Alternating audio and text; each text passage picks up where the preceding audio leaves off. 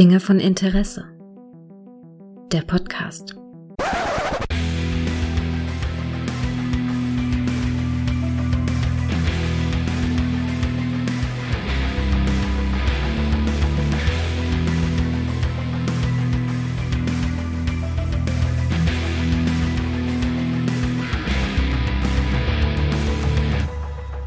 Hallo und herzlich willkommen zu einer neuen Folge von Dinge von Interesse.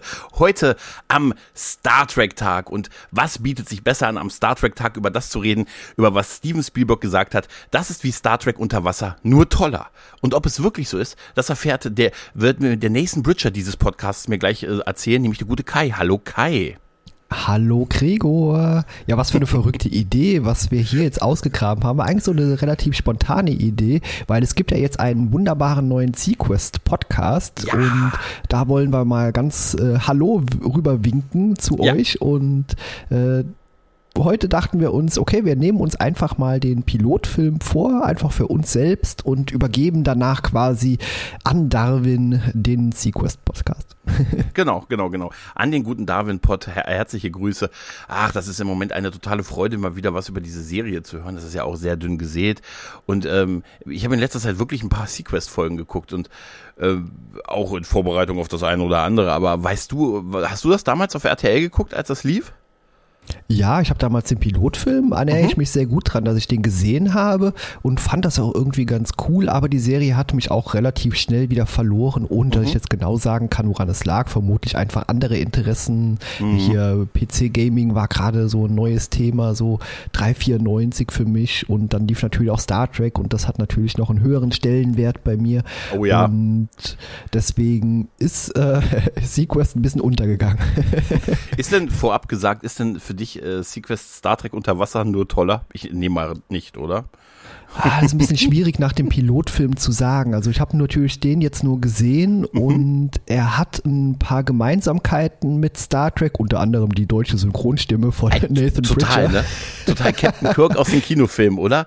Es ist, ja, ja, Gerd-Günter Hoffmann. Ja. Ich habe ihn auch so im Ohr, also wirklich, wenn ich ihn, wenn denke ich mir auch, es, er hat, Bridger hat in den Piloten auch so ein paar Moves, wo ich sage, das könnte auch Kirk sein, wenn er so stur ist und so halt, ne? Ja, ach, genau. Schön, schön, schön. Ja, weißt du, was das Witzige ist? Bei mir war es bei SeaQuest auch so. Ich kann mich auch nur so rudimentär an die erste Staffel erinnern und wieder witzigerweise an die dritte. Die zweite Staffel ist so ein komplettes Loch bei mir irgendwie. Da weiß ich nur noch die Dagger und so und ansonsten, hm. nicht mehr so ja, viel. Ja, es war bei mir auch so, ich habe irgendwann mal wieder eingeschaltet und dann sah ich da plötzlich Michael Ironside als Captain und dachte mhm. mir, hm, was ist denn jetzt passiert? Und dass die ganze Serie wirkte plötzlich irgendwie auch, als wäre sie eigentlich eine andere Serie. Spannend. Also ich werde die Serie weiter verfolgen und mir dann anhören, was äh, Darwin dazu zu sagen hat. Ja, richtig, richtig.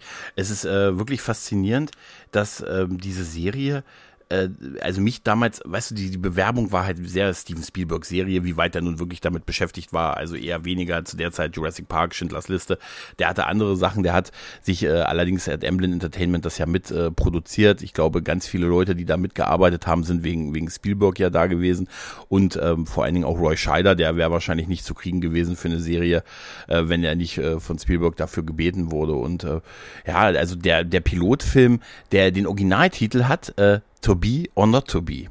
Es ist, kleiner können sie es nicht, weißt du? Ja. Sein oder nicht sein. Der ist am zwölften September dreiundneunzig in den U S A ausgestrahlt worden, bei uns am neunzehnten Januar vierundneunzig. Rockne S. O'Bannon, der großartige SeaQuest-Produzent und äh, Farscape-Produzent, hat das Drehbuch geschrieben, zusammen mit Tommy Thompson. Übrigens ein super Name, wenn du Tommy Thompson heißt. Ne? Oh ja. Mhm. Und Irwin Kirschner haben sie, zum Thema Leute kriegen, haben sie hier für die Regie gekriegt. Wir reden hier über den Mann, der als Regisseur Robocop zwei, Sagt niemals nie, Sean Connerys Comeback als James Bond und Das Imperium schlägt zurück gemacht hat. Alter. Ja, das sieht man aber auch. Also der Pilotfilm ist handwerklich wirklich großartig inszeniert. Also ich kann jetzt über Späteres nichts mehr sagen. Ich glaube, da wird es auch teilweise wirklich sehr trashig. Aber der Pilotfilm, der ist absolut solide aus meinen Blickwinkeln. Absolut, ja, ja. Ähm, dieser, dieser Pilotfilm ist ja... Äh, der macht ja, also wir wollen hier nicht Szene für Szene besprechen, wir werden nur so allgemein über diesen Pilotfilm reden und ganz viel nebenbei noch immer über den, den Darwin Pod äh, äh, ein bisschen droppen, damit ihr ganz dringend zu den Kollegen rübergeht, sie abonniert, hört und äh, die nächsten Jahre mit ihnen und uh, vielleicht auch dem einen oder anderen von uns mal in die Tiefen des Meeres abtaucht. Ähm, der Pilotfilm zeigt uns ja so eine Welt in der Zukunft, damals aus der Zukunft, die heute unsere Vergangenheit ist. Die Serie spielt im Jahr zwanzig achtzehn, also vor fünf Jahren. Ist eigentlich so ein bisschen, ja. so ein bisschen irgendwie, ist alles irgendwie so politisch, gibt es dann Föderation, Konföderation, halt so ein bisschen politische Ränkespiele, große Fraktionen, hat alles so ein bisschen was von Ostblock, Westblock und so, wer hätte das gedacht, ne? Aber die Meere, da gibt es auch noch eine Organisation, die sogenannte U E O, die United Earth and Ocean Organizations, sagt das dreimal hintereinander, die für den Schutz der Meere sich verschrieben hat, ne? Und die ist so eine Art, sie wirkt so ein bisschen wie die, ein bisschen wie so die NATO, ne? Da ist viel Ressource reingesteckt worden und ihre Aufgabe ist halt, die Meere zu schützen, weil da gibt es auch immer wieder kriegerische Konflikte und viel einigen, viel Piraten, ne? Piraten, was wir am Anfang sehen, wo gleich diese Unterwasserstation ähm, da angegriffen wird, was auch sehr geil inszeniert ist. Aber ich habe mir auch gedacht, wie geil eigentlich uns erzählt wird von dieser U E O, dass äh, offensichtlich die SeaQuest so die einzige Ressource ist, die die haben. Ja, dachte ich mir auch die ganze Zeit. Also erstmal diese, in der Anfangsverfolgungsjagd quasi, ja. sieht man äh, die U-Boote, die sehen auch aus wie so Unterwasser-Pickups. Mhm. Also mhm. die haben irgendwie so ein ganz verrücktes Design, wo man direkt denkt, schwimmt das da nicht raus? Ja, ein bisschen aber, schon, ne? Ja, ja, ne? Ja, ist irgendwie äh, total spannend, aber irgendwie auch äh, charmant, irgendwie cool gemacht. Und ja, die Frage habe ich mir auch gestellt. Moment, da gibt's einfach diese riesen Organisation, also quasi die Sternenflotte unter Wasser und die haben irgendwie nur ein einziges U-Boot? Ja. Ja, es wird aber auch gesagt, es wird auch immer, es wird sogar gesagt, das ist das Einzige, was so groß ist, was unter Wasser ist, das ist die SeaQuest. Und so, ja, dann ich fand es auch super, dass äh, es natürlich wie bei Star Trek hieß, nein, die SeaQuest ist das einzige U-Boot in Reichweite, wir witzig, können nur helfen. Ja, weil's erwähnt wird. Ja, die nächste, die nächste Kommunikationsboje ist weiter entfernt, als wenn wir selber hinfahren. Das fand ich sehr, sehr, sehr witzig. Ja, auf jeden Fall gibt es ja diesen, äh, ist ja da die SeaQuest zu Beginn ja noch unter unter dem Kommando von der guten ähm, ähm, Catherine Stark. Ne? Nicht verwandt genau. oder verschwägert mit Tony Stark. Sie wird von Shelley Heck gespielt, die äh, unter anderem mal eine Staffel lang ein Engel für Charlie war. Also sie war einer der Engel für Charlie, eine Staffel lang. Hat aber ihre ihre Karriere ein paar Jahre später auch beendet. Äh, und hier wird sie als so der große Antagonist eingeführt, der für diese andere, der erst die SeaQuest am Anfang kommandiert, dann abgesetzt wird von Commander Ford, ihrem ersten Offizier, weil sie äh, bereit ist, äh, ehrlich gesagt, mit Atomraketen auf Piraten zu werfen. Also sie reagiert ja total über, muss man sagen halt, ne? Und Ford, der macht eine gute Figur in diesem ganzen Film, finde ich, der erste Offizier, der ihr das Kommando abnimmt, weil er sagt, hier, nee, da, du kannst ja keinen Krieg anfangen, ne, wegen sowas und äh, ne, Statuten, U E O und so, und setzt sie ab. Und dann wird sie ja in diesem ganzen Film, Pilotfilm, der, der Antagonist, der dann für diese andere Organisation arbeitet und dann auch so ein anderes U-Boot noch bekommt und damit dann quasi auf den Job bekommt, die SeaQuest zu jagen. Weil wenn sie sie nicht haben kann, soll sie keine haben. Ne? Ja, genau. Du hast gerade schon äh, Commander Jonathan Ford erwähnt, ja. Und äh, so richtig solide fand ich den gar nicht. Also der hat ja zwischendurch quasi auch diesen Nervenzusammenbruch, als dann äh, Captain Pritchard dann plötzlich äh, übernimmt, äh, weil er irgendwie überfordert ist mit der Situation unter Wasser. Aber ansonsten, ja, abgesehen davon, ja, ist das eine absolut sympathische Figur und den kann ich mir auch sehr gut als so einen ersten Offizier vorstellen. Aber er hatte nicht den besten Moment dann. Ich hab, ich muss sagen, ich glaube, das hat er gespielt. Also ich habe das immer so empfunden, dass er bewusst an der Stelle, er hatte ja den Auftrag, Bridger, bei Bridger so ihm gegenüber so ein bisschen der der, der harte Hund zu sein, dass, dass, also im Prinzip ist ja ein ganz perfider Plan, ne? Der Admiral, der Admiral möchte Nathan Bridger wieder als Commander haben, der hat, der hat die SeaQuest mal entwickelt, ist aber irgendwie abgetaucht im wahrsten Sinne des Wortes, auf einer einsamen Insel mit seinem Delfin, der hat seine Familie verloren, sein, sein Sohn Robert ist gestorben, seine Frau Carol ist gestorben, er lebt auf einer einsamen Insel mit Bart und ähm, er ist aber der Einzige, das ist wieder auch dieses Star Trek Ding. Er ist der einzige Captain mit Erfahrung, wie man schon Kirk damals immer sagte.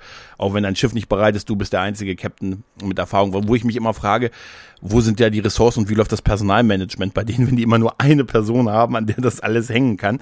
Und dann bekommt ja Ford den Auftrag, ihn so ein bisschen, ähm, seien sie ihm, seien sie, also ihn so ein bisschen als, als unfähig vor ihm zu wirken. Sagt er ihm ja. Damit, äh, damit der, der Trick ist, damit sie Bridger bringen, dazu bringen, das Kommando wieder zu übernehmen. Ist ein sehr perfider Plan, ehrlich gesagt. Und ich habe diesen quasi Zusammenbruch von ihm, oder diese, diesen Moment, wo er dann nur untätig vor sich hinstarrt, als das Schiff angegriffen wird, immer so verstanden, dass er das gespielt hat. damit Bridger halt das Kommando in dem Moment übernimmt. Dann wären das alles sehr manipulative Drecksäcke. Also der Admiral und so. Ja, ja, klar. Das ist doch der Plan. Ja, das ist der Plan, aber da war ich auch am Anfang ein bisschen verwirrt. Also erstmal sagte Admiral ja zu seinem, also nicht zu seinem, sondern zu Ford, ja, setzt ihn ja auf Bridger an und äh, ja, ja, gucken Sie mal, dass wir den irgendwie an Bord kriegen. Und dann war ich verwundert, dass äh, der Admiral trotzdem selbst zu Bridger auf die Insel fliegt und Ford gar nicht dabei war. Na, er sagt, hierher kriege ich ihn. Er, er sagt ja, ja ich, ich kriege ihn hierher, weil alte Freunde, dann holt er ja. ihn ab, aber du musst dann mit ihm dann quasi, aber ist natürlich auch so karrieremäßig nicht der beste Move, wenn du sagst, dem, zum ersten Offizier, der sich ja auch verdient gemacht hat, weil er halt die Stark abgesetzt hat in der Krisensituation, also Haltung bewiesen hat, äh, dann quasi dich dann als den Bösen darzustellen, damit der, den wir eigentlich wollen, das Kommando übernimmt, weil wie soll danach die Arbeitsbeziehung der beiden laufen? Eigentlich wäre da ja null Vertrauen da. Ich finde es aber gut, dass das angesprochen wird, dass ähm, Ford sich auch entschuldigt, Ford das sogar anspricht, ihm sogar später ein bisschen den Kopf wäscht und am Ende es so wirkt, als bekommen die beiden eine gute Arbeitsbeziehung hin. Also für mich ist das schon so ein bisschen organisch. Ich fand okay, sogar, m-hmm. dass Ford, also aus meiner Sicht, dass er sogar nicht Arschloch genug gewesen ist. Also, weil er ja eigentlich nur so ein bisschen, denn er spielt halt den Militärknochen. Also wir haben ja Bei der, bei der SeaQuest, diese Kombination, die SeaQuest hat, besteht zu einem, zur Hälfte aus Militär und zur Hälfte aus Wissenschaftlern. Und das ist wohl der Deal, der da gemacht wurde. Da hat es viele Investoren gegeben und es sind achtundachtzig Militärs und hundertvierundzwanzig Wissenschaftler dabei. Also zweihundertzehn Mann Besatzung. Das wird, das wird aber im, im Piloten gesagt. Das ist ja allein schon, dass man sieht, der Fokus ist ja schon auf Erforschung, wo wir wieder bei Star Trek wären halt, ne? Das, der militärische Teil ist das eine, aber die, der Bereich der Forschung hier über, über den, über, über Doktor Westphalen beispielsweise und ihre Wissenschaftstruppe und so, das ist der andere Teil halt, ne? Und das ist dann natürlich, dass du da vielleicht einen Captain hast, der nicht der militärisch harte Knochen ist, ist auch klar, weil er wäre das vielleicht, ähm, zu, wie die Sequels zu Beginn der, des Piloten waren, wäre er ein guter Captain, aber später, wo sie halt gerade diesen Wissenschaftsaspekt haben und der Großteil der Besatzung ja aus Wissenschaftlern besteht, braucht man jemand anders und da sagt man, da holen wir uns doch den guten, den guten Bridger zurück, der auf dieser einsamen, geilen Insel lebt, weißt du, also das ist dieser Zeitablauf. Einerseits haben sie es clever gemacht, andererseits passt es nicht. Weil ja, dachte ich mir auch. Es wird gesagt, er wäre fünf Jahre weg gewesen, ja. aber hier die U E O, die gibt es ja mit Sicherheit schon länger. Das, das und dann, ist es. Das ja, ist ja, es. Und dann gibt es für Captain Pritchard erstmal noch diese Geschichtsstunde, weil er scheinbar auch seit Jahren keine Nachrichten mehr irgendwo ja. gesehen hat. Ja, ja. Aber das ist eigentlich, glaube ich, dass, damit haben sie ähm, Welt, Worldbuilding für uns gemacht. Sie haben uns diese Natürlich. Welt erklärt. Klar. Aber ja. einerseits haben sie das clever gemacht, aber andererseits ist es nicht, nicht plausibel, weil er sagt an der Stelle, er hat vor sechs Jahren das alles hinter sich gelassen. Ne? Als sein Sohn starb, der ist zum Militär gegangen, der gute Robert ist dann irgendwie im, im Kampf gefallen oder in einem Einsatz gefallen, seine Frau ist auch gestorben und deshalb hat er sich zurückgezogen. Und dann wird ihm ja vom Admiral erzählt, wie die Welt mittlerweile ist. Und er erzählt ihm ja auch, und dann gibt es diese U E O, sagt sogar den kompletten Namen. Also die muss ja innerhalb von fünf Jahren, muss die sich gegründet haben, irgendwie das Boot übernommen haben und dann halt so ein bisschen jetzt die Meere verteidigen. Weil man sagt ja, er erzählt ja auch unter den Meeren, da gibt es ja mittlerweile auch eine Unterwasserwirtschaft und äh, Abbau und Pipapo. Und dann dachte ich so, ja, das hat sich aber alles schnell gebildet in den fünf Jahren irgendwie. Ja, das auch, aber man erfährt ja auch, dass Bridger irgendwie am Bau der SeaQuest beteiligt war zu Beginn, ja. also was, was dachte er denn, für wen die entwickelt wird oder für wen die sein wird, also da sind noch ein paar Fragezeichen. Ja, als er, die, als er die sechs, das sechste Torpedorohr angebaut hat, hat er vielleicht darüber nachdenken müssen, dass das durchaus für, für andere Sachen noch eingesetzt werden wird, als vielleicht nur für Forschung, oder? Ne? Ja. Ja, also das, das, das ist noch so ein bisschen, aber ich finde das trotzdem clever, ehrlich gesagt aus Sicht des, des Publikums, also als ich, das ist, ein Pilotfilm ist für mich so eine vergessene, verlorene Kunst, die es heute nicht mehr gibt. Heute gibt es halt Folge eins und die ist halt meistens genauso wie Folge zwei, drei, vier, da, da ändert sich nicht mehr viel. Aber so ein neunzigminütiger Pilotfilm, der uns diese ganze Geschichte erzählt und Zeit gibt, diese Welt zu, mal zu kennenzulernen und die Figuren einen Platz gibt, das ist sowas, was es irgendwie seit den frühen zweitausendern gefühlt überhaupt nicht mehr gibt, ne? Seit Lost wahrscheinlich oder so. Und, ähm, Und das, das finde ich, das finde ich, finde ich toll. Ich bin ein großer Fan von so neunzig, von so Pilotfilmen, die man früher dann noch als einzelne V H S in der Videothek sich leihen konnte, weißt du noch? Ne, wo ja, total gerne. Ja, ja, ja, das war super. Also ich mag auch diese, dieses Prinzip Pilotfilm, dass man sich mal anschauen kann, so eine, so eine Doppelfolge quasi, um was es denn überhaupt geht in der Serie. Ist das was für mich? Und äh, habe ich den damals gesehen? Und früher hat mich das natürlich auch direkt erstmal interessiert und gefesselt. Klar, es hat mich auch wieder verloren, aber nicht, weil die Serie da was falsch gemacht hat, sondern weil andere Themen einfach größer waren und mich noch mehr begeistert haben. Aber insgesamt, ich mag hier dieses tolle Intro, das ist auch ein toller Theme, den sie hier haben. Die Musik ist toll, Diese Wahnsinn, Musik ne? ist wunderbar, ja. Und äh, deswegen war ich doch sehr überrascht, als ich mir den jetzt nochmal angeguckt habe, wie gut der auch heute noch funktioniert. Also auch aus so einer Nerd-Perspektive. Ich meine, die SeaQuest, wenn man die sich von außen äh, mal so betrachtet, die hat so was Organisches, da mhm. interessiert mich, aus welchem Material besteht die, und äh, zwischendurch, äh, während man so diesen A-Team-Moment, habe ich in, äh, in meinen Notizen, hat, als man das Schiff so aufschneidet, umschweißt und so, um den Computervirus zu umgehen. Äh, was, ja. was man so macht halt, ne? Genau, ja. Da äh, hat man so Leitungen aufgeschnitten, da ist auch noch so eine Art Gel rausgeflossen, keine Ahnung. Also wie gesagt, da ist mein mein Nerdherz direkt offen und ich will wissen, für was ist das da, was kann das und äh, so weiter und so fort. Also das hat schon irgendwie was, was ich cool finden will. Auf jeden Fall. Man, mit diesen Gelpads, da hat man dann später sofort an, an, an Voyager gedacht. Ne? Die hatten ja auch diese, diese Gelpads in den, in den Systemen. Oder auch der, das Design der SeaQuest, was ja so, so tintenfischartig ist, wo man sagt, das passt schon so zu der Zeit. Und also zu so, wie man so, so ein U-Boot, so ein modernes, fancy U-Boot sich vorstellen kann. Auch, dass es sich von außen irgendwie die Haut irgendwie selber heilen kann. Ne? Wir haben das, wir hören das ja auch mit, die Außenhülle ist beschädigt, aber die kann sich irgendwie so selbst regenerieren und so. Das sind auch Elemente, die wir später in ganz vielen anderen Sci-Fi-Serien und so hatten. Also das, das war alles top. Und wenn man sich die Effekte ansieht, natürlich, die Effekte sind auf dreiundneunzig noch auf dem Amiga geknöppelt, ne? Ähm, und ich glaube, es tut der Serie ganz gut, dass es einfach so unter Wasser so sehr dunkel ist. Ja, absolut. Also die Effekte sehen aber für mich immer noch besser aus als zum Beispiel ein paar Jahre später bei Andromeda. Und ja. äh, deswegen, das ist insgesamt schon besser gealtert. Ja, es kommt dem hier sehr entgegen, dass es unter Wasser ist und man gar nicht so viel immer sieht. Aber auch bei äh, der SeaQuest, die ist ja nicht alleine. Die wird ja immer noch so umschwärmt von Lukas, so ne? kleinen ja. äh, Sonden, genau. Und das mhm. ist auch irgendwie eine coole Idee. Ja, allein auch, dass die, da, unter Meer, unter Wasser ist es halt dunkel, ne? Im Weltraum gibt es ja Sterne und Sonnen und pipapo. Klar, das ist ein bisschen hell immer bei Star Trek, okay, aber ähm, hier ist es ja so, die, die, die haben die Helligkeit halt durch die Scheinwerfer, ne? Durch die Whiskers oder durch die Unterwasserstation, die auch sehr geil aussieht, muss man schon sagen. Und da, da hilft es schon, so diese Dunkelheit. Das ist teilweise dunkler, als der Weltraum uns in, in so zeitgenössischen Serien und so präsentiert geworden ist. Aber ich finde das auch cool und so. Und ähm, Ich, ich mag auch die Musik, John Debney, fantastischer Score, fantastisch, die, die Uniform, ich mag auch diese, ja klar, das ist ja so ein bisschen die, die Navy Blue Uni, Uniform halt, so diese, diese Anzüge, wie, wie nennt man das, so ein, so ein Ganzkörperanzug halt, ne, man den so als Mechaniker, ein Blaumann, ein Blaumann, weißt du? Ja, ne? Sieht ein bisschen aus wie bei Star Trek Enterprise, so ein Overall, so ein komplettes ja. Ding, ja.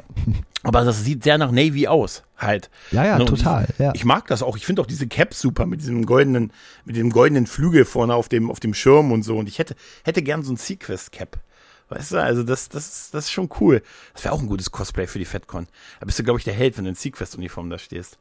Oh, du bist dann ja, der Einzige, der in SeaQuest-Uniform da steht. Aber es ist noch Schmuck, weißt du? Ja, ich habe mich aber zwischendurch erwischt, mir auch einfach so die Brücke mal anzuschauen. Ja, und die hat ja. auch irgendwie einen coolen Aufbau. Also es ist einfach äh, toll gemacht und auch qualitativ hochwertig. Also da gibt es Serien, die deutlich schlechter aussehen, wenn man so Sachen zeigen will, die so in die Science-Fiction-Aspekte gehen. Also war ich sehr positiv voll angetan. Auch die Brücke, äh, die Tür zur Brücke, und das ist mal ein Tor. Tor also ne? diese, das ist ein Tor, ja, ne? Nicht öffnen aber vom Tag. Unter Wasser ergibt das natürlich total Sinn. Also wenn ja, es irgendwie mal ein Wasserausbruch, ja. äh, Einbruch von außen wäre, äh, würde die natürlich vermutlich einem hohen Druck erstmal standhalten und mhm. die Brücke dann schützen. Also das ist schon sehr durchdacht und da war ich schon sehr angetan von. Äh, absolut, wirklich. Also bei, bei der die Brückenszene, wenn sie das erste Mal mit Nathan Bridger, der sich ja dann überzeugen lässt, sich das zumindest mal anzusehen und dann mitgeht und dann das erste Mal auf dieser Brücke sind und du diese lange Kamerafahrt und siehst, wie die da alle rumwuseln und das SeaQuest-Sam gespielt wird, das ist eine Hammer-Szene. Also wirklich immer dann, wenn dieses SeaQuest-Sam auch kam, da habe ich so einen richtig schönen Moment immer gehabt. Da habe ich mir gesagt, das ist schon cool und das macht schon was.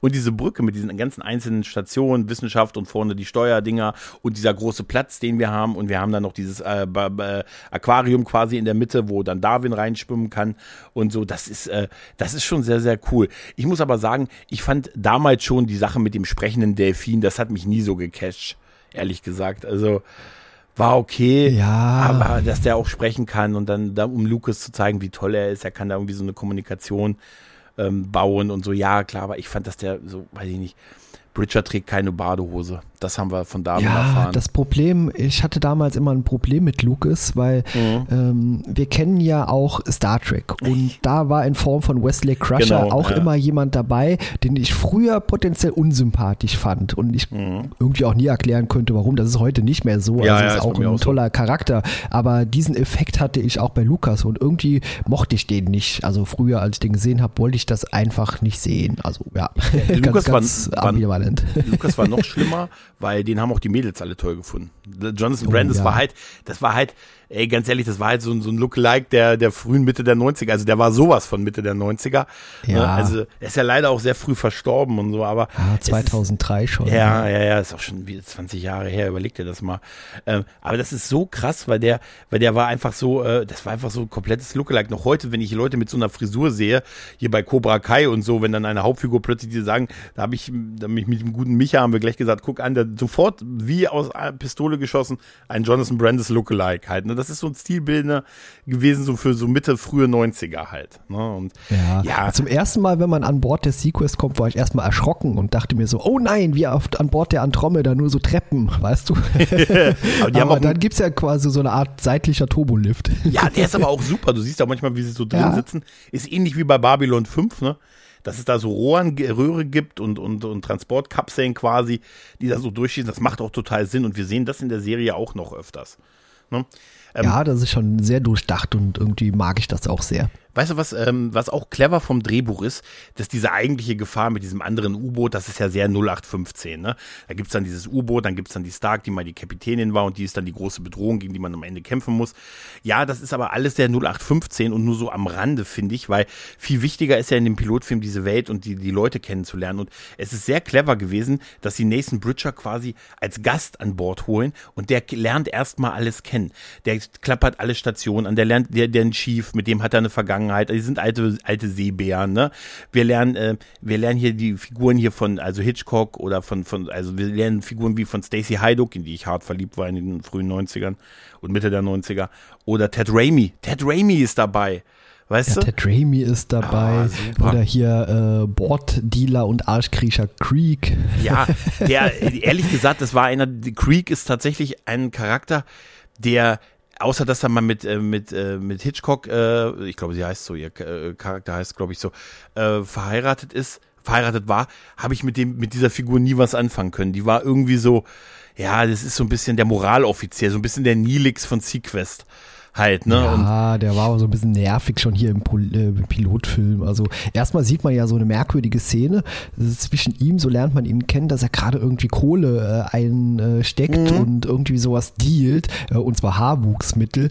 Äh, also da, da wird Chief, erst ne? so, ja, ja, ja, genau, da wird erst so was Antagonistisches angedeutet und dann, ach, ist doch nur für die Haare. Ja. Ist doch nur Aber, für die Haare und dann macht er die Filme und sagt hier die ganzen Familienfilme, ah nee, komm, wir brauchen ein bisschen mehr Würze, ich habe Filme aus meinem eigenen Bestand, die gucken wir uns ja an. Wir sind hier nicht im Kloster, ne? Wir sind ja, er ist so ein bisschen der, der Moraltyp, der, der, der Typ, bei dem du immer hingehen kannst und der besorgt dir so die Sachen halt, ne? Wo du sagst, ich brauche hier ein großes Poster, damit ich meinen Schacht graben kann.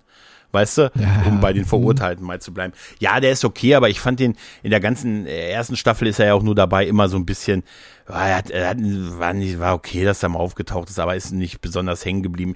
Da war ich tatsächlich eher froh, wenn wir mal ein bisschen mehr mit, mit Stacey gesehen haben, wenn wir mal mit Ted Raimi was gesehen haben.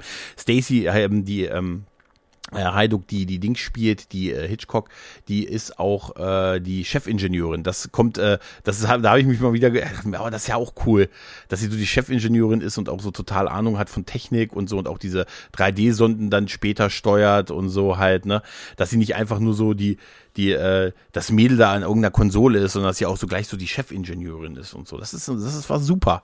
Das war, war echt ja, cool. Ja, also ne? Ich fand auch so ein paar Sachen richtig cool. Gut, am Ende habe ich gleich noch irgendwie eine moralische Frage. Obwohl, wenn wir gerade dabei sind, kann ich die auch direkt fragen. Ja. Denn äh, klar, bei Star Trek kennt man das, okay, wir machen die Phaser nur auf fünf Prozent. Einfach mal so ein Warnschuss, ja. Weißt du? Mhm. Und am Ende tut ähm, Captain Bridger den Torpedo auf eine Leistung von zwanzig Prozent einstellen. Also statt das U-Boot direkt zu zerstören, ein mhm. kleiner Schaden und alle können schön friedlich ertrinken dann in dem U-Boot, dachte ich mir. Also ich weiß nicht, ob zwanzig Prozent Leistung dann irgendwie nicht die höhere Qualstufe ist für die Leute, die im U-Boot sind. Ja, ich habe mich auch gefragt, äh, vor allem das Risiko, er, er sagt, das ist der einzige Torpedo, den sie haben. Also du hast ja keine ja, ja. Chance dann auf einen zweiten zu dem Zeitpunkt, weißt du? Also ich meine, er macht es ja, weil uns ja gezeigt wird, dass er eben nicht der Militär ist. Ne? Er ist Vollblut, nee, er ist Vollblut ähm, Meeresschützer und äh, hat auch einen militärischen Background und er ist auch, ähm, aber er ist Forscher in erster Linie halt. Er ist so ein bisschen Die, ähm, er ist schon ein bisschen so das Picard-Äquivalent halt, ne? Ja, also mit der Stimme von Kirk. Kirk und Picard, genau. Ja, ja, ja. ja mit der Stimme von Kirk. Er ist das Picard, das müssen wir uns einrahmen. Machen wir uns ein T-Shirt. Nathan Bridger ist doch das Picard-Äquivalent mit der Stimme von Kirk. Da, meinst du, das kriegen wir jetzt T-Shirt durch? Ja, aber wie gesagt, ich fand fand super, dass wir mit ihm das Schiff kennengelernt haben, die ganzen Stationen, dass, ähm, dass, dass wir die ganzen Figuren kennengelernt haben, aus seiner Sicht als, als, ähm, als Gast an Bord, der dann halt durch eine Notsituation, dadurch, dass dieses U-Boot auftaucht, diese andere Unterwasserstation, diese Forschungsstation, die sich nicht verteidigen kann, aber einen Gouverneur hat, ähm, dann äh, verteidigen muss und dann diesen dann diesen Ausfall von Ford, der für mich, wie gesagt, wirkt es so, als hat er das bewusst gespielt, damit Bridger ja, das Kommando übernimmt. Interessante Perspektive, ja, also wenn das so inszeniert war, dann auch Hut ab, aber es wirkte halt in dem Moment erstmal auf mich sehr, ja, als hätte er so einen kleinen Nervenzusammenbruch, aber ja, vielleicht deine Theorie klingt interessant. Ja, durchaus, finde ich auch. Ich finde meine Theorien sehr oft interessant. äh, aber in dem Fall, weißt du, was wiederum dagegen spricht? Das wäre ein sehr großes Risiko. Ja, in total. Dieser Situation. Also es geht ja um Leben und Tod. Ja, ja, unten, es wäre also, schon. Ja. Aber ich, ich, also ich hab's, muss ich ganz ehrlich sagen, ich war eben sehr überrascht, als du das gesagt hast, weil ich es immer so empfunden habe, dass er das gespielt hat, dass er dieses vor sich hin, weil er davor ja um sehr, sehr durchsetzungsstark gewirkt hat. Ich meine, er hat immerhin die Stark abgesetzt, seine Captain, den, den Captain, als die, äh, und hat, hat sich einfach durchsetzen können. Und die, und da ist er in einer Situation gewesen, wo er fast schon, äh, ich meine, gut, was ist passiert? Ne? Das Computersystem ist ausgefallen, die Verteidigungsanlage ist ausgefallen und im Prinzip können sie ja in dem Moment sich nur verstecken, also abtauchen und so.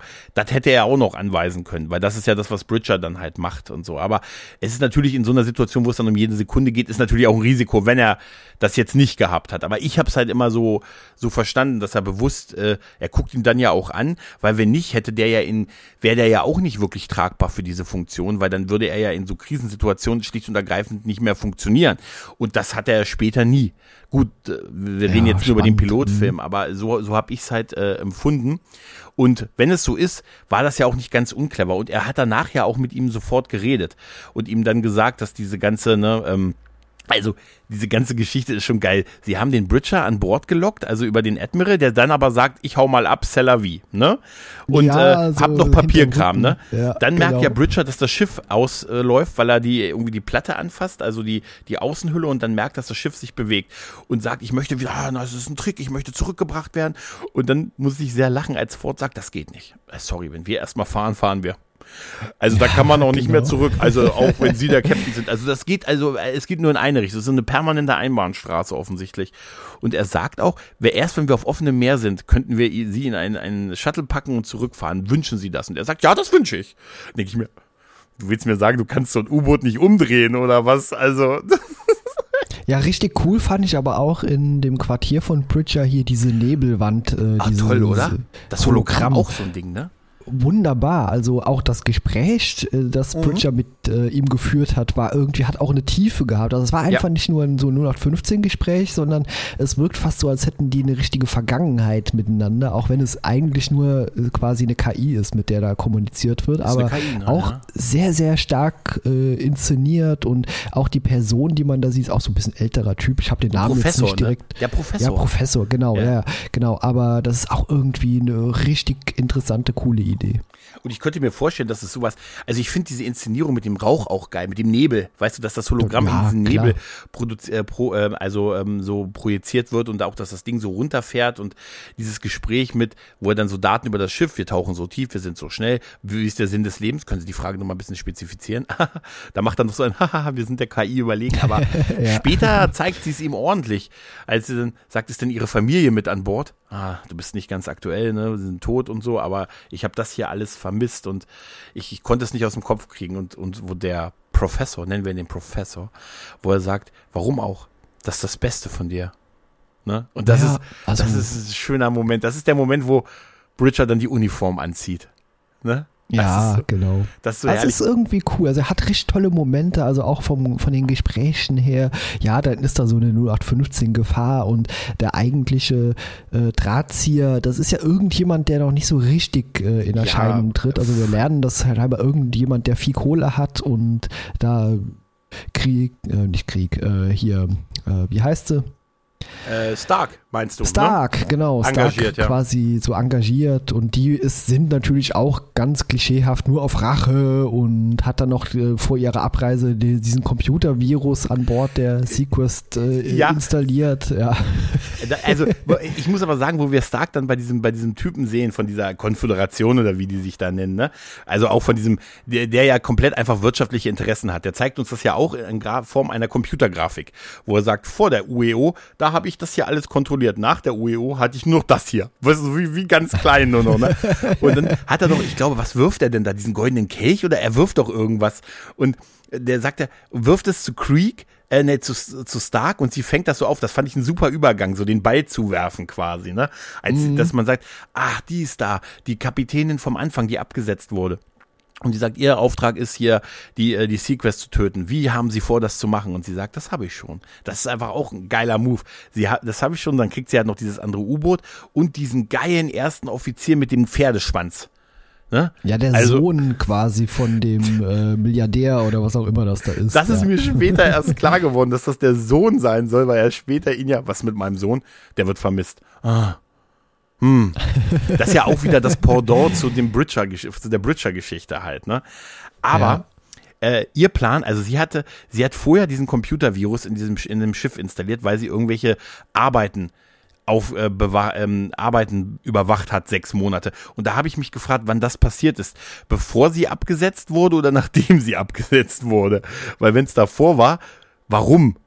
Und wenn es ja, danach, danach war, wieso hat man sie noch rangelassen? Ja, ja, eben. Sechs genau, Monate. Natürlich auch noch die Verbindung zu Bridger, denn äh, ja, die kommt komplett aus dem Kalten. Aus, ja, ja, die wurde, das kam von jetzt auf gleich und so, ach Moment mal, die kenne ich doch, ich habe sie doch ausgebildet, ja. Und ich habe ihr Geld damals gegeben, als sie studiert hat. Und die ist ja, deshalb so gut, weil sie mal, ja, also das muss ich sagen, ist für mich eine ganz große Schwachstelle, weil A, wäre es nicht nötig gewesen, weil die haben ein Gespräch miteinander halt, ne? Und da hätte er sie auch, Gutes, ja. auch kein Gutes und so und ganz kein Gutes und dass da so, das sollte so ein Bam Bam Bam. Ja, ich kenne sie, ja, ich habe sie nämlich, ich war ihr Lehrer und ich habe ich hab sie auch finanziell unterstützt und da musste ich sehr lachen, als Doktor Westphalen sagte, sie will sich also an ihn rächen und er, ach nein, nee, ich bin überhaupt nicht wichtig für sie. Das fand ich wiederum witzig, aber dass die plötzlich, also die haben ja null Beziehung zueinander, die haben ja nur Chemie, auch in dem Gespräch über den, das ist so, ach, ach guck an, mein alter Lehrer ist auf der SeaQuest, der mir mein Leben ermöglicht hat, haha, jetzt werde ich dich umbringen, mit dem Schiff, warum? Ja, bessere darstellerisch wäre es gewesen, wenn sie so ein bisschen erschrocken gewesen wäre, ihn dazu sehen. Ja, und dann damit sie gehadert ja auch hätte. Noch, ne? Ja, ja, sie fragt ja auch noch, hä, wo bist du denn? Von wo rufst du mich denn an? Weißt du, so auf die Art, ist irgendwie so ein ganz merkwürdiges Gespräch gewesen. Aber ja, so ein bisschen Respekt angsteinflößend irgendwie wäre das schon irgendwie, glaube ich, schauspielerisch angebrachter gewesen. Und wenn sie dann so vielleicht kurz über sich nachgedacht hätte, ob das die beste Idee ist, gegen ihn anzutreten, weil er ja gro- diese große Koryphäe ist. Ja, und, und ihr geholfen, ja. aber er ihr auch geholfen hat. Da hätte ja, man ja noch genau. was dann draus machen können. Ich glaube, dann ist denen aber am Ende die Zeit weggelaufen, weil man davor Kann schon sein, ja. über eine Stunde, was das dauert weit über eine Stunde, bis man rausfindet, dass sie dahinter, dass sie ja. das ist, weil man dann ihr sagt, ich habe ich habe die ich habe die Logbücher, wer da hier. Wie gesagt, das muss ja danach passiert sein in dieser Umrüstung. Das heißt, die haben den Captain, der abgesetzt wurde, ne, weil er, weil sie irgendwie Atomwaffen oder so einsetzen wollte. Die haben sie danach noch sechs Monate lang die Leitung des Schiffes, irgendwie der, der Reparatur, der Umrüstung des Schiffes gegeben, die dann aber auch, äh, man brauchte einen, einen, man wollte von ihr so ein ähm, psychologisches äh, Diagramm, das hat sie abgelehnt und ist irgendwie verschwunden. Und da ist keiner mal misstrauisch geworden. Das, das passt irgendwie nicht. Also wenn es ja, davor war, warum sollte sie das machen mit dem Virus? Wenn es danach war, warum hat man sie da noch rangelassen? Na? Ja, das ist schon so ein bisschen verrückt. Du als Computerspielliebhaber der neunziger und auch alles, ja. was davor und danach kam. Wie fandst du die Darstellung des Computervirus, der alles lahmgelegt hat? Hast du auch an Michael ja. Eddington gedacht und äh, an die Defiant und den Computervirus im Kern der von D S neun, den er hinterlassen hat? Bei Eddington hat es Sinn gegeben. Er war zwei Jahre der Sicherheitsoffizier von denen, ne? Ja, ach, diese ganze Darstellung fand ich so ein bisschen, äh, ja, so wie man sich früher vorgestellt hat, wie vermutlich so ein Computervirus vorgeht, aber so funktioniert ja ein Computervirus nicht. Vor allem, wie man dann am Ende versucht, den zu umgehen, indem man irgendwie Leitungen rausschweißt und neue irgendwie Kabel verlegt und so. Das fand ich schon irgendwie super, sehr ne? spannend zu sehen, ja. Obwohl ich das auch mit den Reparaturarbeiten so ein bisschen verglichen habe, mit denen, dass sie da so viel rumschweißen, aber es ist wirklich witzig, dass sie dann sagen, äh, sie haben ja dann nur Wollencheck, der sagt, er ist der Computerexperte, alle anderen sind mit was anderem hier beschäftigt und er ist das Wunderkind. Er soll mal gucken, was da, warum hier unser Verteidigungssystem ausgefallen ist. Also finde ich das super, dass quasi das in Anführungszeichen Kind, der Jugendliche, der an Bord ist, sich dann um den Bordcomputer kümmern muss ja. äh, und scheinbar auch nur eine einzige Person ansonsten da ist, äh, die sich mit dem Bordcomputer auskennt. Also, also mich, ist alles schon so ein bisschen fragwürdig. Für mich hätte das Priorität bei den anderen Leuten. Total, also, ja, also, das ist da, das, absolute Priorität. Warum ja. ist unser Verteidigungs-, Antriebs- und Waffensystem ausgefallen? Das ist die große Frage. Und das, also, das hat noch, also, da schweißt man eine Naht später. Weißt du, also, ja. aber trotz alledem ist es super, wo er das sagt, ja, der Bordcomputer stirbt und es wird immer schlimmer werden und da, oh, auch das mit den, mit dem Hundegebell. Oh, er hat Wachhunde. Ne? Oh, ist, ja, ja.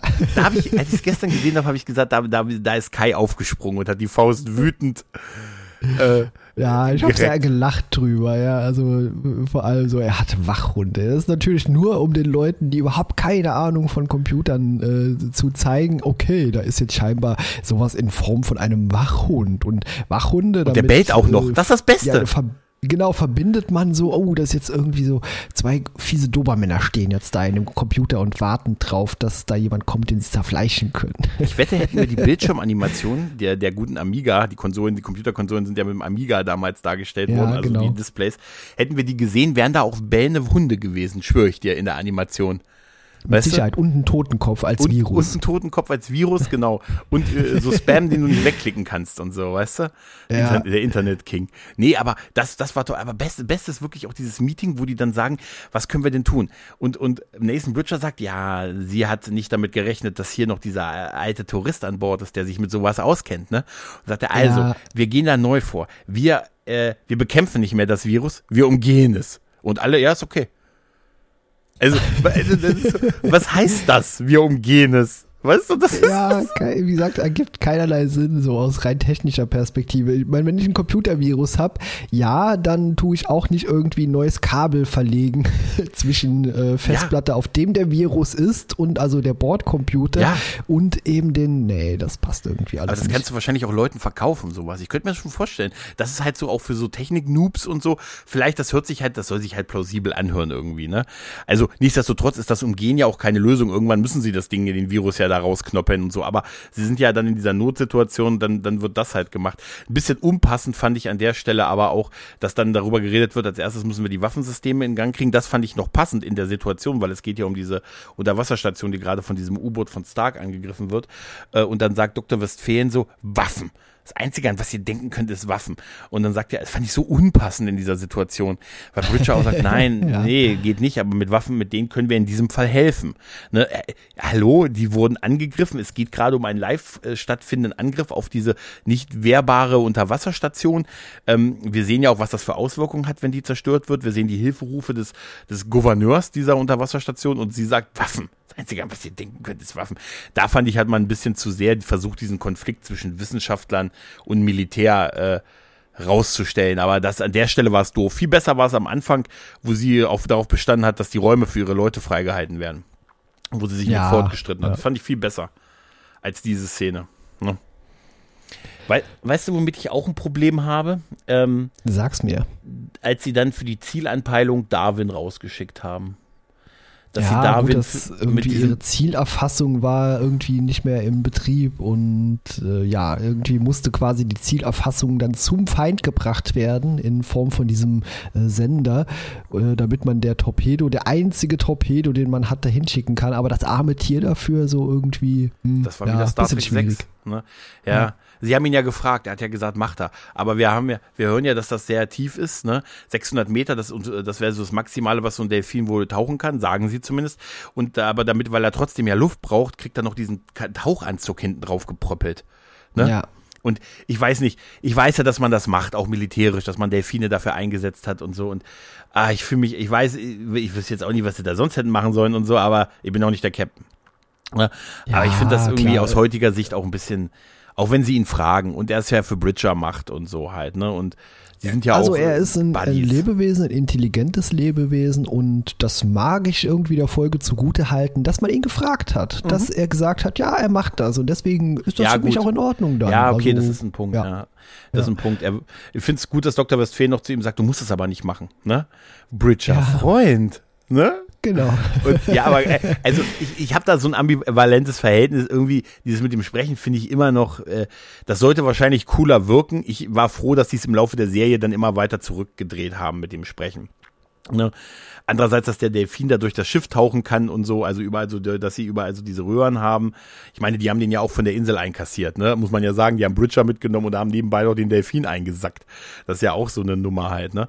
Ähm, dieser ganze Kampf, der dann noch mit dem, mit dem, mit dem gegnerischen U-Boot ist, wo sie dann halt Darwin als äh, Deus Ex äh, Machina Delfin einsetzen, der die Anpeilung da macht äh, und äh, sie, sie denkt, aha, er, er blufft nur, er hat zwar alle, äh, alle Torpedorohre aufgemacht, aber er hat keine Zielerfassung gemacht und ich habe, er hat uns immer beigebracht, das Erste, was ihr machen müsst, ist die Zielerfassung. Da habe ich mich gefragt, was hat er denen eigentlich, was hat er eigentlich gelehrt?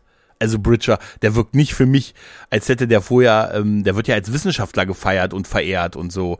Und ja. äh, dass der irgendwie Militärtaktiken oder so gelehrt hat und so, das kommt mir ein bisschen ungewöhnlich vor.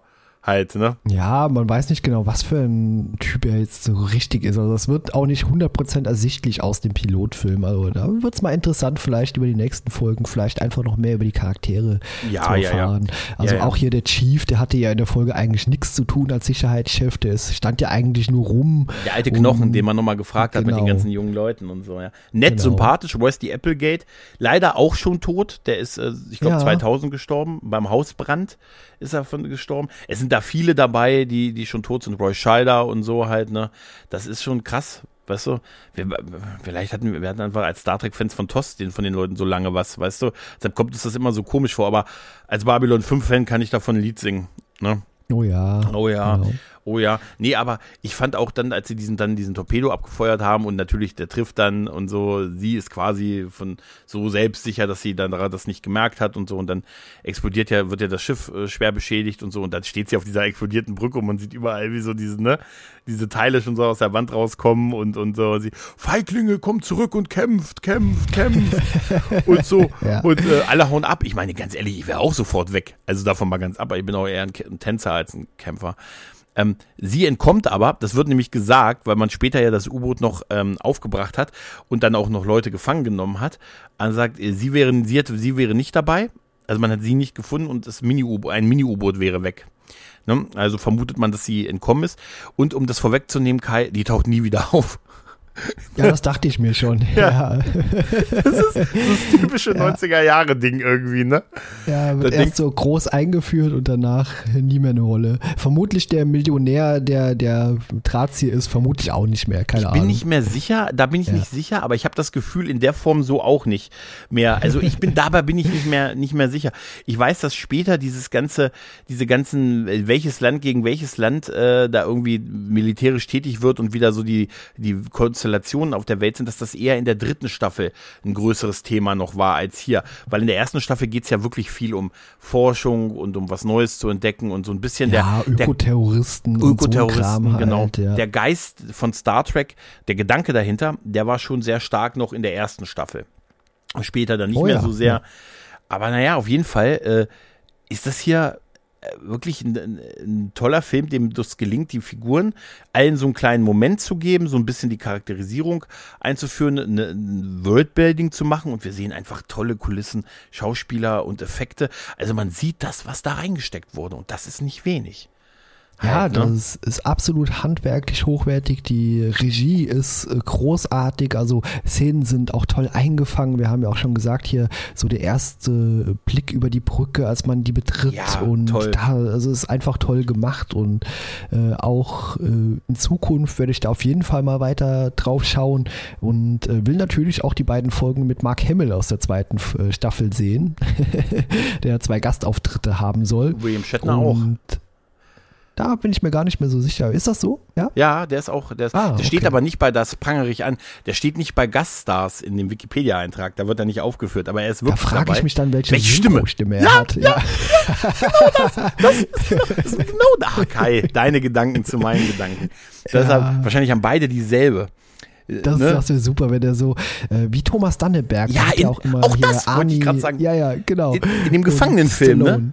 Ja, genau, ja, wo die nee, beiden. Nee, nee, da im Gefangenenfilm nicht, da hat er, ah. war, war es ein anderer. Aber hier bei Expendables, da hat er tatsächlich Arnie Stimmt. und äh, Sylvester Stallone gesprochen. Aber auch so ein bisschen anders nuanciert, dass man es nicht unbedingt hat rausgehört. Also einfach sehr talentierte Sprecher. Vielleicht hat das Gerd-Günter Hoffmann auch gemacht. Mal gucken. Kann sein, ja.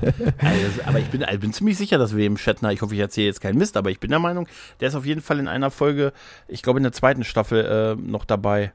Ich, ich weiß es nicht, aber hm. so, ich, so weit bin ich jetzt nicht im Stoff. Ich wollte da noch eine Sache erwähnen zum Thema, weil ich ja vorhin Ford dann doch so ein bisschen gelobt habe.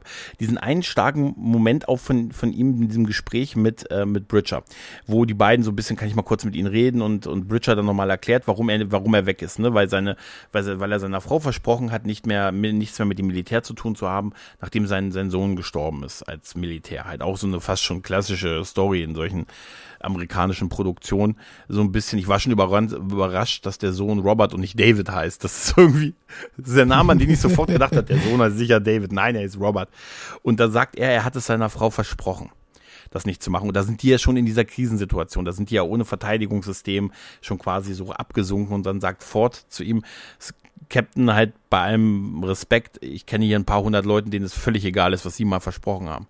So einfach, dass man manchmal über die Sachen, die Sachen tun muss, auch wenn man mal was anderes versprochen hat und so halt, ne? Oder mh, denkt, man muss das tun, sondern dass man da wirklich mal den anderen Weg gehen muss halt, ne? Und das, das fand ich den mit den stärksten Moment, den Ford hatte, als er ihm sagte, es gibt ja ein paar hundert Leute, denen es gerade echt egal ist, was sie mal versprochen haben. So. Fand ich toll.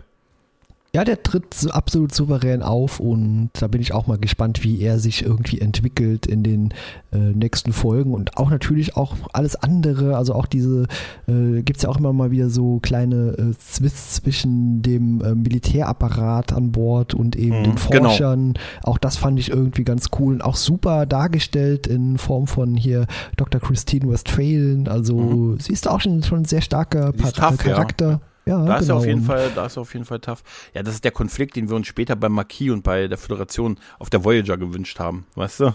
Genau, ja, der, der aber nach Folge eins keine Rolle mehr spielt. Ja, also so schlimm wird's ja auch nicht, ja, und so. Hier genau. Droht sie ja quasi noch mit Meuterung, das ist ja geil. Sie sagt, uns wurden hier die und die Anzahl an Quartieren und Platz zu, äh, versprochen, und da sind ihre Leute jetzt drin. Denken Sie immer dran, wir sind hundertvierundzwanzig zu achtundachtzig. Ne? Man ja. sagt, drohen Sie mir. Ne? Auch eine nette Art, wie sie wirklich Informationen über diese mal ebenso die Mannschaftsstärke in so ein Streitgespräch mit reindroppen. Also Das gelingt diesem Drehbuch. Es ist sehr, sehr clever gewesen, wie sie uns diese Welt erklärt haben und wie sie halt Bridger uns in die Welt der SeaQuest eingeführt haben aus den Augen von Bridger. Ne, indem er, ja, er da reingeführt zwischendurch wurde. Habe ich mich vielleicht einmal verhört, aber vielleicht hast du dich auch verhört oder so ein Synchrofehler. Ja. Äh, aber es wird zwischendurch einmal gesagt, die SeaQuest wäre über einen Kilometer lang. Nee, das stimmt nicht. Also, also es kann sein, dass das gesagt wird, aber ich glaube, die Länge sind dreihundert Meter oder so. Ja, ja, genau. Ja. So, ja, so steht zumindest bei Wikipedia. Aber ich dachte mir, ich hätte gehört, oh, wir sind okay. Nur über einen Kilometer lang, aber äh, vielleicht habe ich mich auch verhört. Muss ich noch mal reingucken. Ähm, ich kann immer so Größen dabei sowas ganz, ganz schwer abschätzen. Typisch Mann. Weißt du, äh, dreihundert Meter kommt mir für so ein Schiff, wo über zweihundert Leute drin leben, aber auch irgendwie ein bisschen knapp vor, oder? Ja gut, Länge, Breite, Höhe, also da kommen ja mehrere Faktoren. Ja, aber die Länge die ist ja das längste an dem, also das ist ja nicht so breit wie lang, oder? Und Höhe, nee, oder? Nee, das nicht, aber dreihundert Meter ist schon imposant, stell dir mal dreihundert Meter so vor und dann hat das Ding ja auch nur ein Volumen, da können schon einige hundert Leute drin Platz finden. Ja, aber dieses dieses wirklich Design auch von den ganzen Gängen und, und auch mit den, den Treppen und so, ich fand auch die, die als sie als sie ankommen an Bord der SeaQuest, die Durchsagen total super, die dann auf verschiedenen Sprachen auch gemacht worden, ne? Und so, bitte halten ja, Sie sich fest. Denken kein Universalübersetzer. Ne? Sehr, genau, in, in, ja, genau. Aber schön war, schön war der eine Satz, ähm, als, als äh, Bridger da gerade mit, mit, mit dem Admiral da lang ging, da hat die, die Stimme gesagt, äh, und die und die Person, bitte melden Sie sich beim Zoll. Dann, dann, die ja, haben ja. die eine Zollstelle an Bord und so, weißt du? Dachte ich mir, ja. Voll super. Na gut, die sind super, aber. Da steht so ein Zollbeamter, steht da immer irgendwie unten so am Eingangsbereich, weißt du, und wartet mit seinem Stempelchen, dass da jemand vorbeikommt. Die sind da noch, die sind ja da noch im Hafen. Das ist ja, das geht ja in Pearl Harbor los. Ja, da liegt die SeaQuest genau. ja noch zur, äh, zur Wasserung dann bereit, ja. Bevor die das ja noch, bevor sie gestartet sind, vielleicht meinten die, meinten die das, aber ich fand auch den, den Bridger am Anfang auf der Insel super, mit diesem Bart und den langen Haaren. Weißt du, wie, wie so, der da aber auch, du hast ja gesehen, dass er Technik da hatte, dass er Computer und so da hatte und so und wie geil er, in den letzten Jahren hat sich einiges geändert, ne? Wir machen mittlerweile ja. Unterwasserwirtschaft und dies und das und aha, aha, aha und die O E O und so, ach, das militärisch, nein, das ist überhaupt nicht militärisch, wir sind hier, wir sind so eine Friedens, wir sind so ein bisschen K-Vortruppen, ne? Wir sind so ein bisschen die UNO-Blau, eigentlich sind, eigentlich ist die UNO so ein bisschen UNO-Blauhelme und sowas, das wird wahrscheinlich auch so dieses, ähm, die Analogie zu O E O sein halt, ne? U E O. Ja, kann ich mir vorstellen, aber der hat ja auch diese riesigen Computeranlagen bei sich auf der Insel. Ja. Fand ich auch super, dass am Anfang irgendwie stand, irgendwo in der Karibik. Ja, also ja. Nicht irgendwie spezifiziert, sondern irgendwo in der Karibik. Auf und Bridger Island. Ja. Genau, aber er hatte auch scheinbar keinen Internetanschluss da gehabt, also er wusste ja scheinbar von außerhalb gar nichts mehr. Aber die ganze Zeit auf so einen leeren Zeitungskasten gedeutet und so, der wird schon seit sechs Jahren nicht mehr befüllt. Ja, aber natürlich ist diese, die Anzahl an Jahren, er, er sagt ja, er hat vor sechs Jahren das alles hinter sich gelassen und so, also das ist natürlich ein bisschen kurz dafür, dass die Welt sich so gravierend verändert und äh, so so aufgebaut hat. Ich meine, es kommt mir zumindest so vor, halt, ne? Das ist dann so, gut, die Welt kann sich, wir haben die letzten Jahre gemerkt, es kann ich sich auch viel relativ sagen, schnell, ja, ja, ja von, ja. ja, ja, das stimmt schon, ja. Hm. Betrachte mal unsere letzten fünf Jahre, da hat schon einiges geändert. Also wenn ich dir zwanzig neunzehn gesagt hätte, ne, was die nächsten drei Jahre so passiert, so weltgeschichtlich, ne? Virus hin, Krieg da, du hättest wahrscheinlich gesagt, spinnst, ne? Ich hätte gesagt, du spinnst, aber wenn du mir erzählt hättest, dass wir dann irgendwie auch ganz viele Podcasts zusammen machen, weil mhm. wir uns zwanzig zwanzig kennengelernt haben, ja. dann hätte ich das doch wieder irgendwie toll gefunden. Ja, auf jeden Fall, weil es ja auch eine Zeitreise wäre, weil ich es dir ja erzählt hätte, bevor wir uns kennengelernt hätten. So ist es, genau. In dem Fall, ja. Ja, ja, ansonsten, ich glaube, ich bin durch mit meinen Notizen, lieber Kai, zu dieser Folge. Ich habe auch nichts Film. mehr. To be ja. or not to be. Hat mir sehr viel Spaß gemacht. Auf jeden Fall. Und uns bleibt das, uns gemeinsam, uns bleibt jetzt nichts anderes übrig, als euch nochmal ganz, ganz dringend den Darwin Pod ans Herz zu legen. Hört die, äh, die Sabine und der Patrick, die machen das ganz, ganz wunderbar. Die besprechen alle äh, zwei Wochen am äh, SeaQuest Donnerstag, ist es genau, der SeaQuest Donnerstag. Da besprechen sie äh, jeweils eine Folge von SeaQuest D S V und äh, wir sind dabei.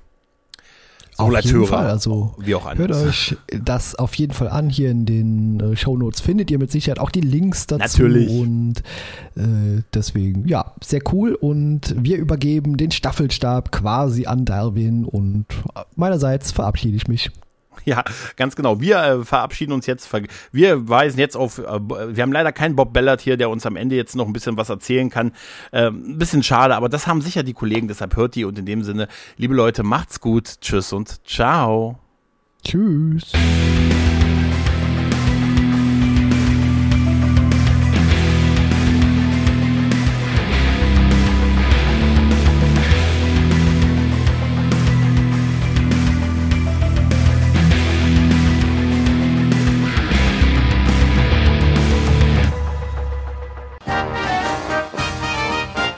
Eine Produktion des Podcast Imperiums.